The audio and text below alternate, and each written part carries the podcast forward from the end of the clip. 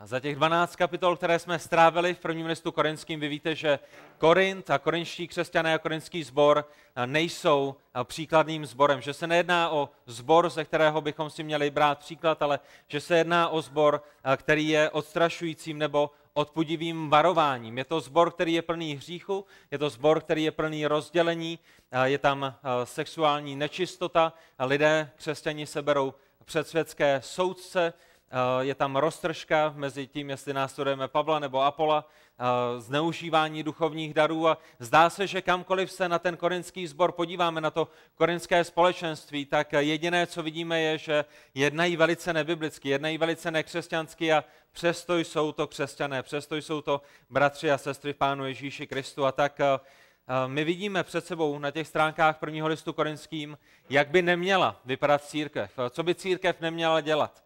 Ale ta otázka toho dnešního dne a to, co my se pokusíme vydolovat z toho dnešního textu, je pravý opak. Jak by měla vypadat církev Ježíše Krista?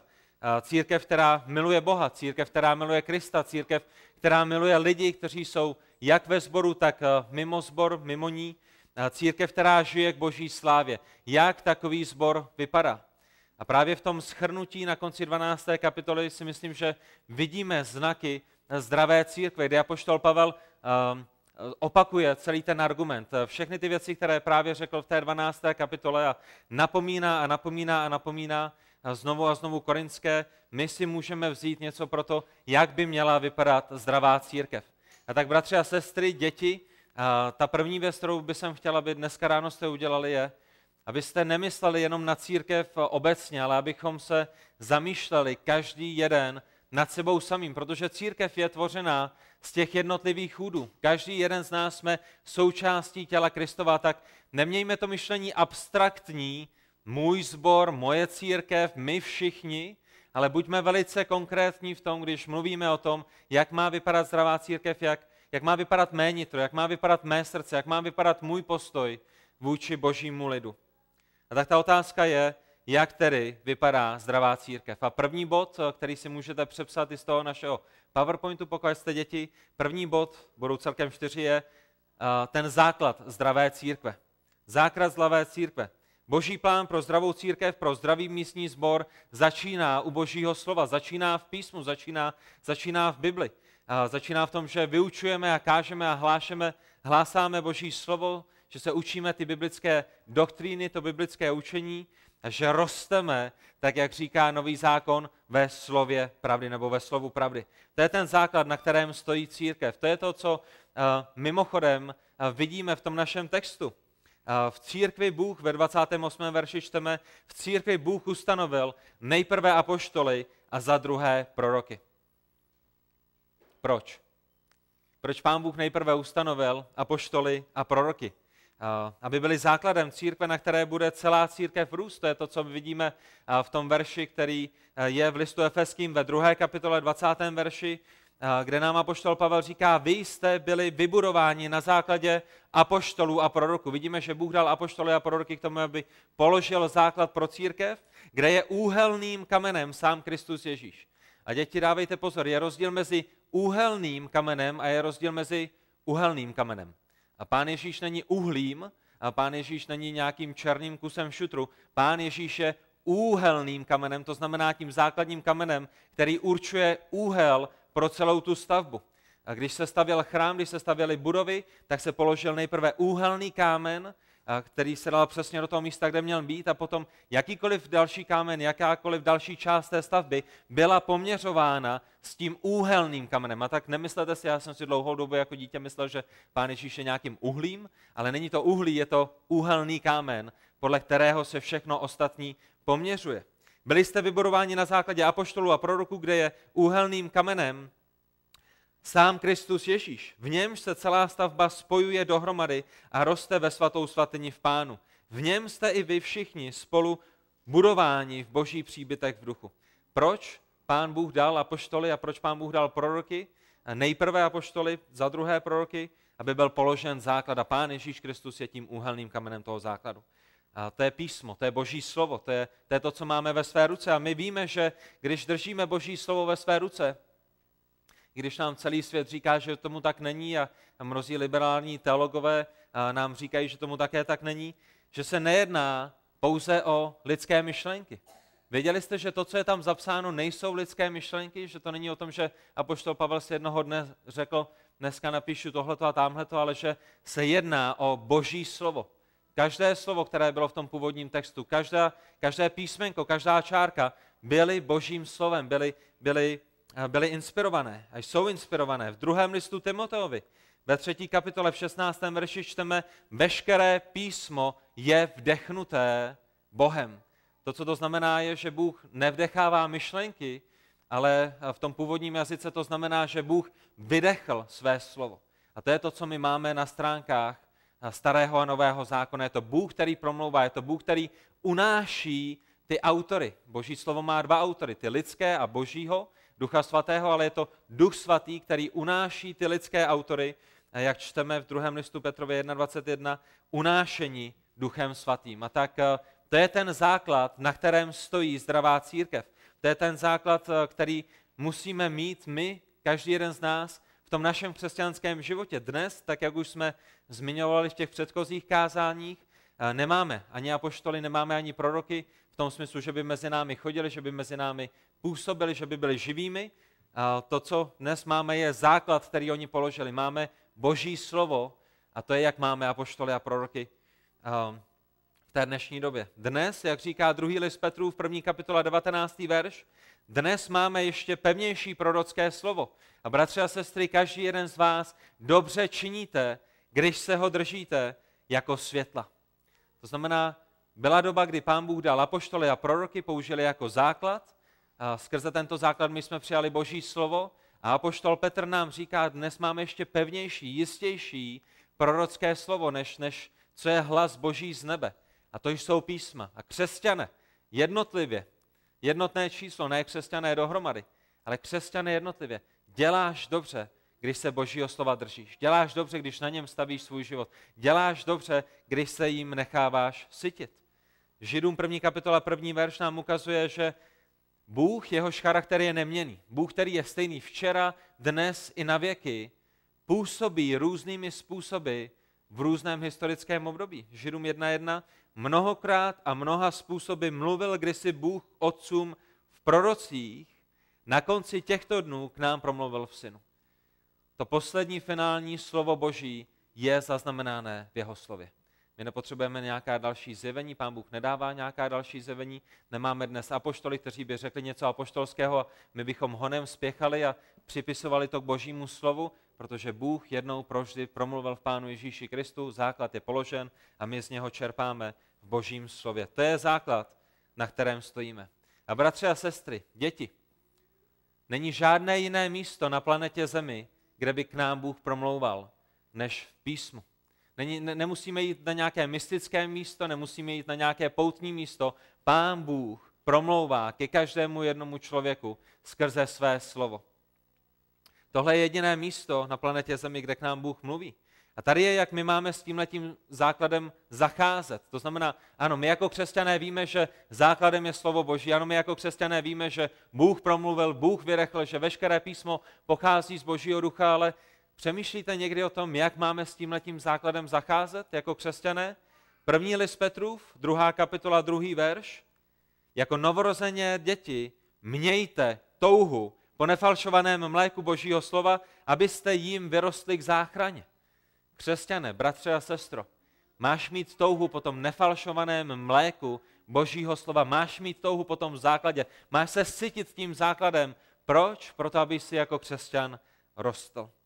druhá Timoteovi, třetí kapitola, čtrnáctý verš. Apoštol Pavel říká drahému Timoteovi, synovi ve víře, Timoteji, ty však zůstávej v tom, čemu ses naučil. V těch písmech, které ses naučil, tomu Božímu slovu, kterým jsi byl vyučen, tvá matka a tvá babička, kteří tě vedli ke zbožnosti a učili tě Boží slovo, zůstávej v těchto věcech.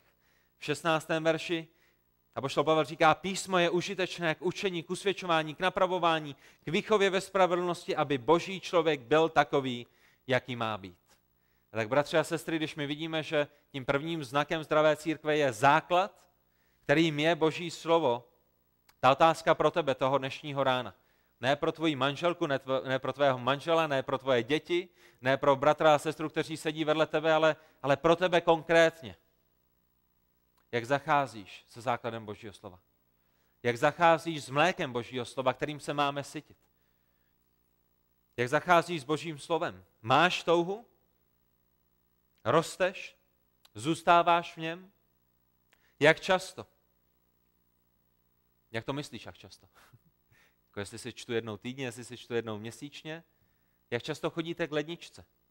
Jak často chodíte na oběd? Jak často chodíte na večeři? Jak často si dáváte snídani? Máte někdy týden, že si dáte oběd pouze jednou týdně? Nebo že máte pouze jedno jídlo za týden? Děti, když vás rodiče pošlou do školy, zaplatili vám obědy nebo nabalili vám oběd sebou? Máte oběd každý den, pokud máte domácí školu a rodiče vás vychovávají a vzdělávají doma? Nebo vám rodiče dávají najíst jednou týdně? Jak to máte doma? Kolaříkovi a, a Hajnovi a, a, a Jelenovi? Jak jste na tom? Já doufám, že máte jídlo třikrát denně, že? Že, že jíme a to nás posiluje a úplně stejným způsobem Boží slovo říká, že se musíme sytit Božím slovem. Proč? Protože ono je základem, ono je tím mlékem, kterým rosteme. A tak zdravá církev, ne pouze všeobecně, ale konkrétně ty její údy, je církví, která stojí na základě Božího slova, která stojí na apoštolech a na prorocích a na Pánu Ježíši Kristu, která se drží toho, co oni řekli, co oni vyhlásili, to, co je vdechnuté a vydechnuté Duchem Svatým a která se sytí Božím slovem. A tak zatímco apoštoly a proroky máme dnes, již pouze v té psané formě, Bůh nám také dává učitele. To je to, co vidíme v tom dvacátém osmém verši. Za třetí, apoštol Pavel říká, za třetí učitele.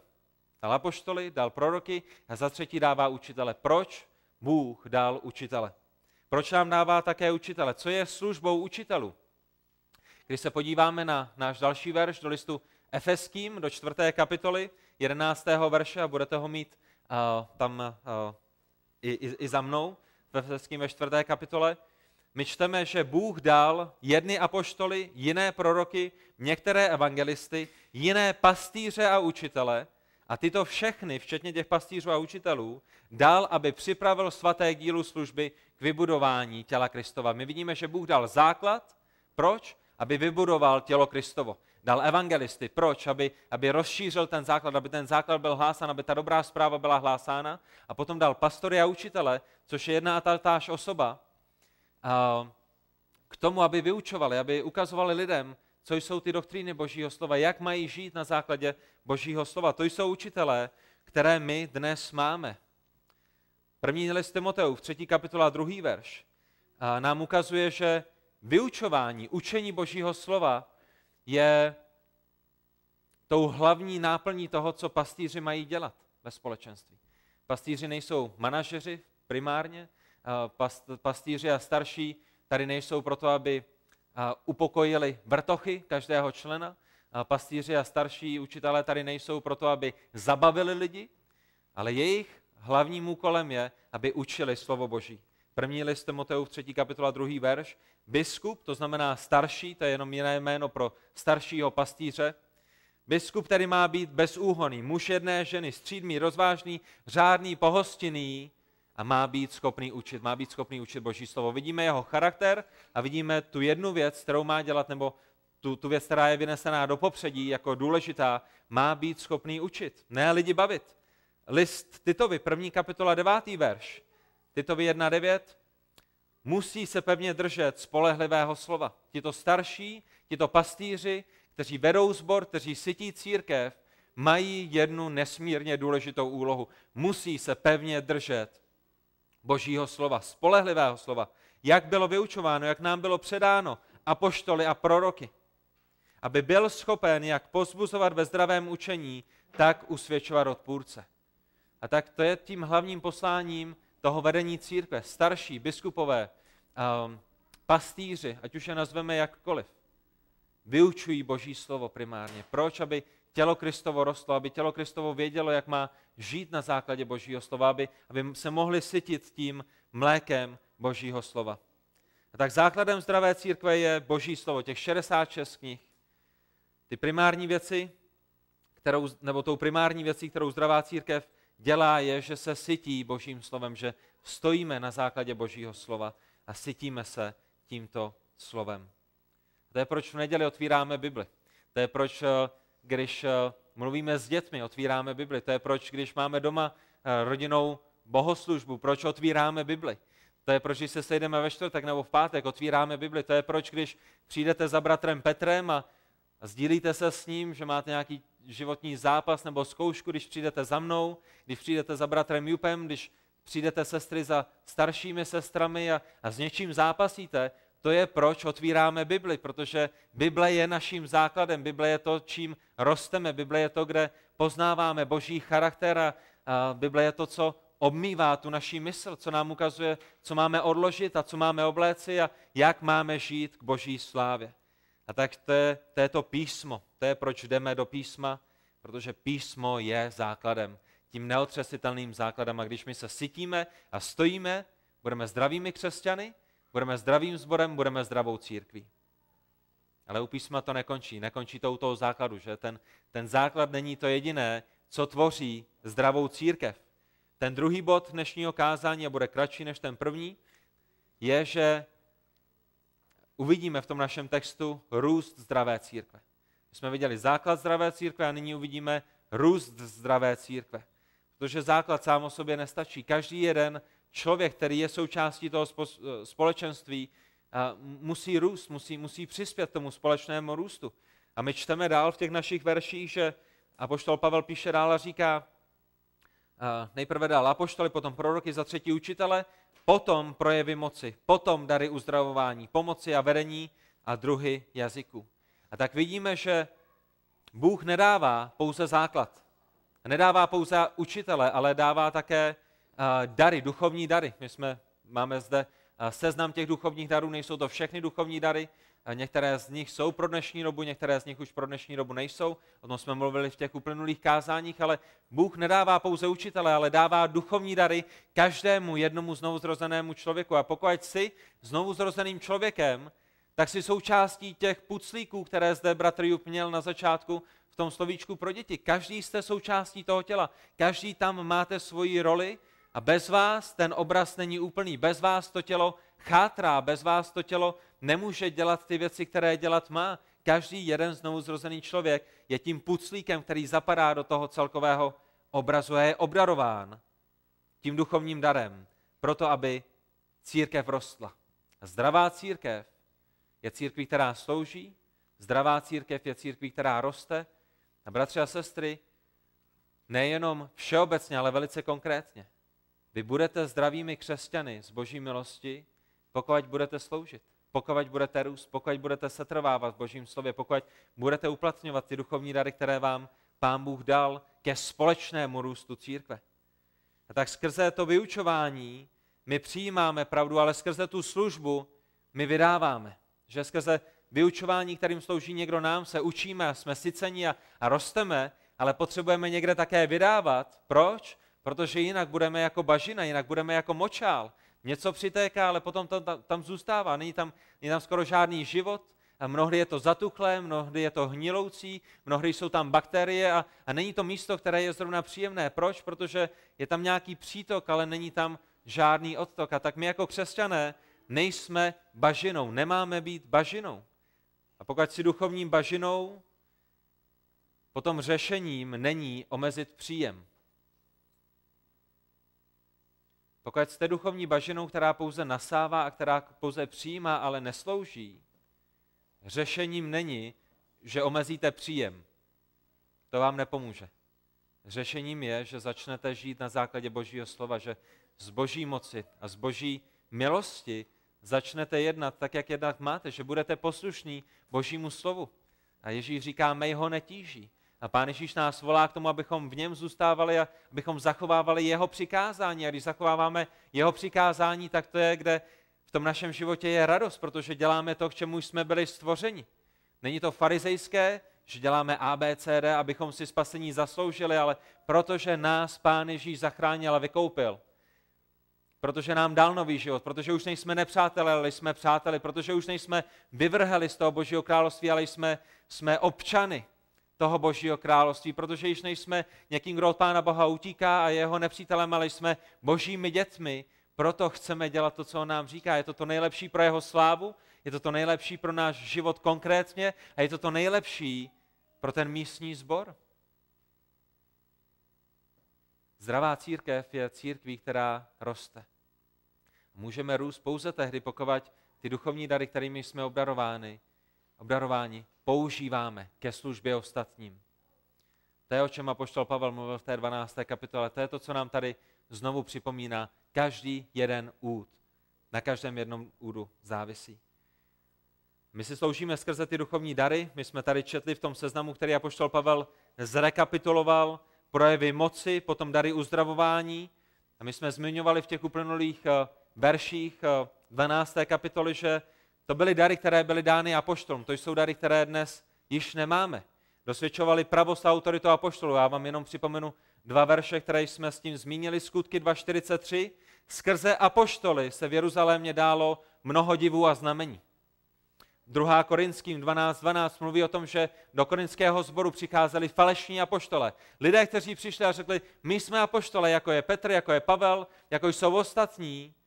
A ten korinský sbor nevěděl. Máme tady někoho, kdo, kdo nám říká, že je apoštol, asi bychom je měli poslouchat, protože posloucháme Pavla, který je apoštolem Ježíše Krista.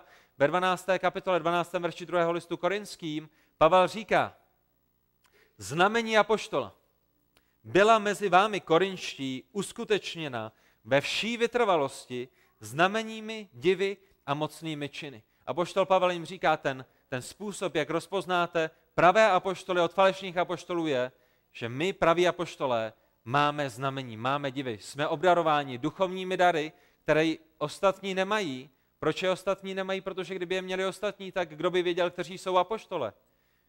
A to je proč ve, skutky, ve skutcích čteme, skrze apoštoly se dálo mnoho divů a znamení.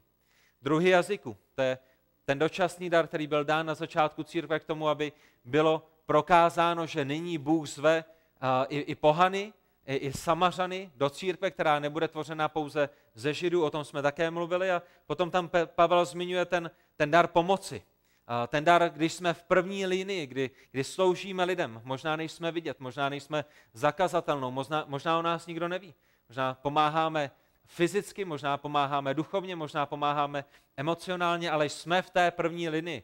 To je, kde se děje to, co jsme se naučili a jak sloužíme ostatním. A pak je tam také ten dar vedení, dar administrace, kdy někdo organizuje to tělo Boží, aby bylo použito efektivně, abychom nestráceli svůj čas, aby, aby, aby jsme sloužili na všech frontách a k tomu potřebujeme i ten dar toho vedení. A tak milovaní v Kristu.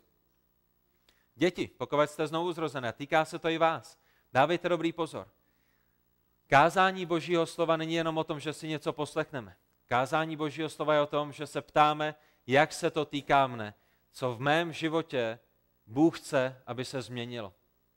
A ta otázka, kterou se chceme zeptat v tenhle ten moment je, jak pomáhám růstu církve?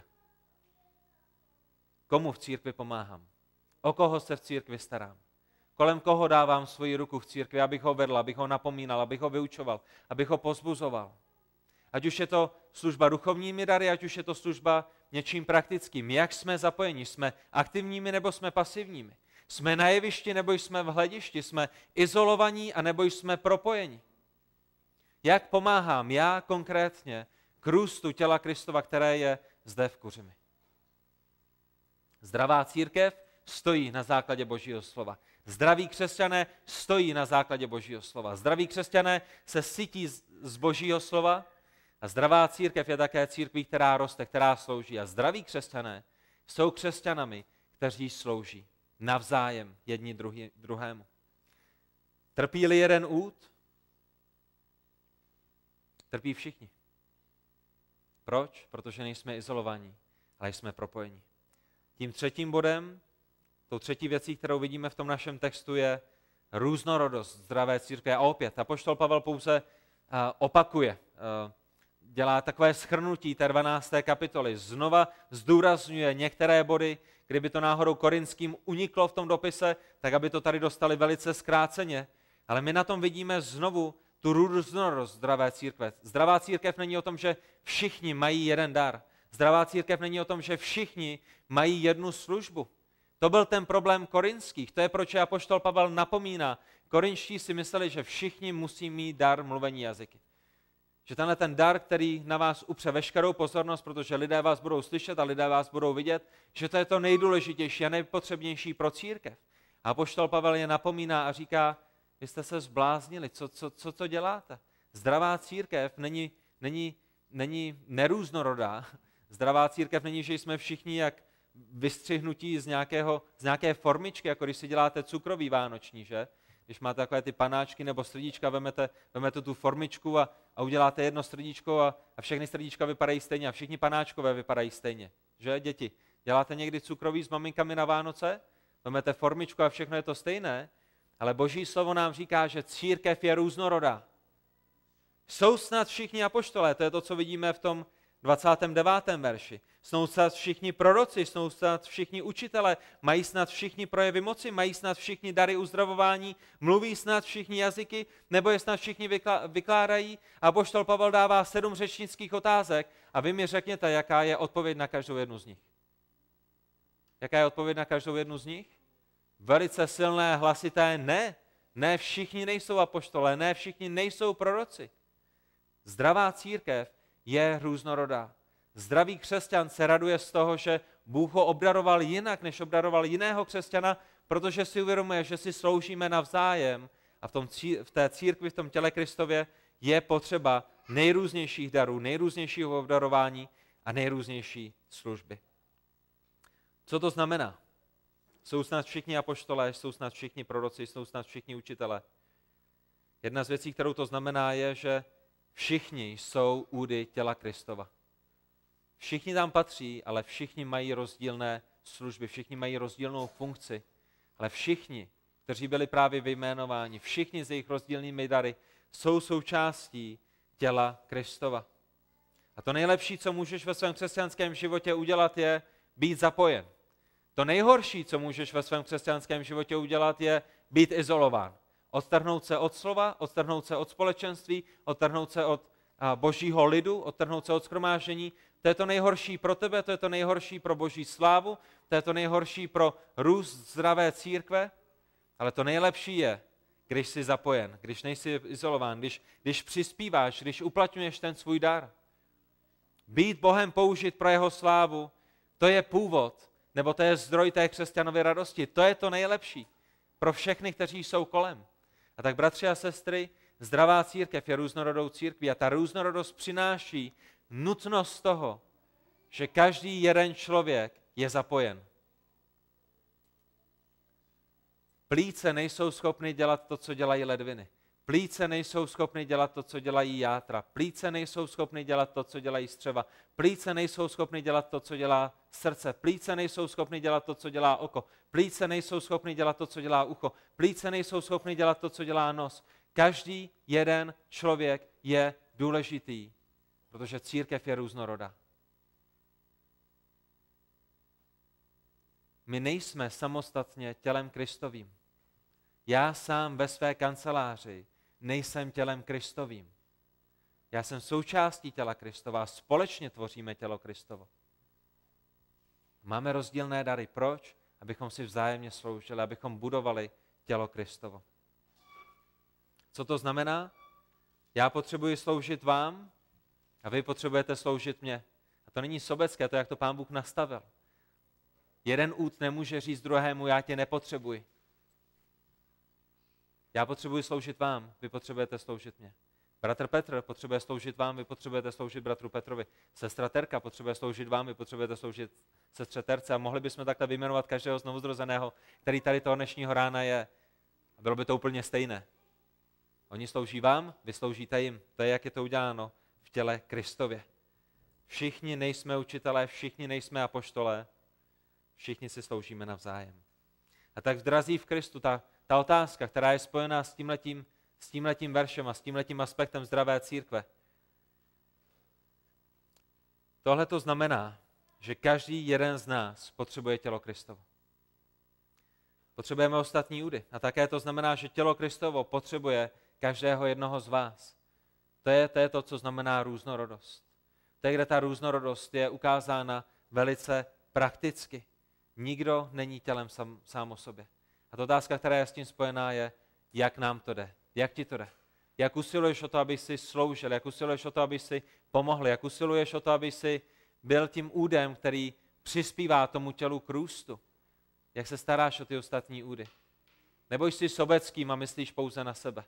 Nebo jsi izolovaným a myslíš si, že tě to nezraní a myslíš si, že jsi schopný přežít i bez těla Kristova. A jsi schopný si sloužit sám a, a říkáš zbytku těla, já tě nepotřebuji. Jak jsme na tom, bratři a sestry? A ten scénář, já tady budu trošičku osobním, a v minulých dvou týdnech a jsem na to narazil dvakrát, ten scénář je vždycky stejný. A já nevím, jestli jste si toho všimli, možná ve vašich vlastních životech, kdy jste procházeli nějakými těžkostmi, a možná v životech bratří a sester, kteří byli kolem vás, ale, ale dávejte dobrý pozor, protože tohle je strašně důležité.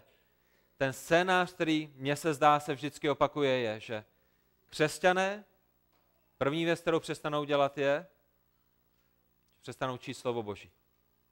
Přestaneme číst slovo Boží, když jsme sami přes týden, ještě tak nějak chodíme do shromáždění, možná v tu neděli, možná ještě jednou.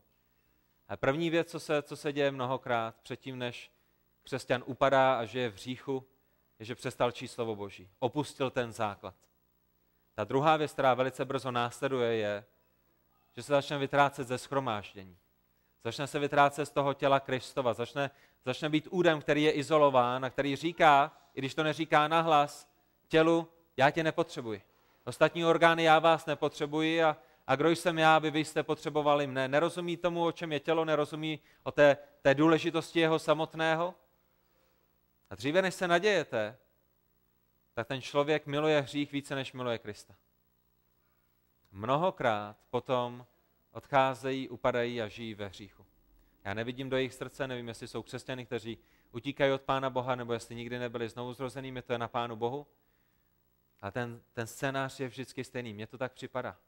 Když se zeptáte někoho, kdo zápasí v hříchu, kdo, kdo, kdo dlouho nebyl ve sboru, kdo, kdo prochází těžkostmi, kdo má otázky ohledně spasení, kdo má otázky ohledně charakteru Božího, a zeptáte se ho, kdy jsi naposledy četl písmo, kdy jsi naposledy byl ve shromáždění.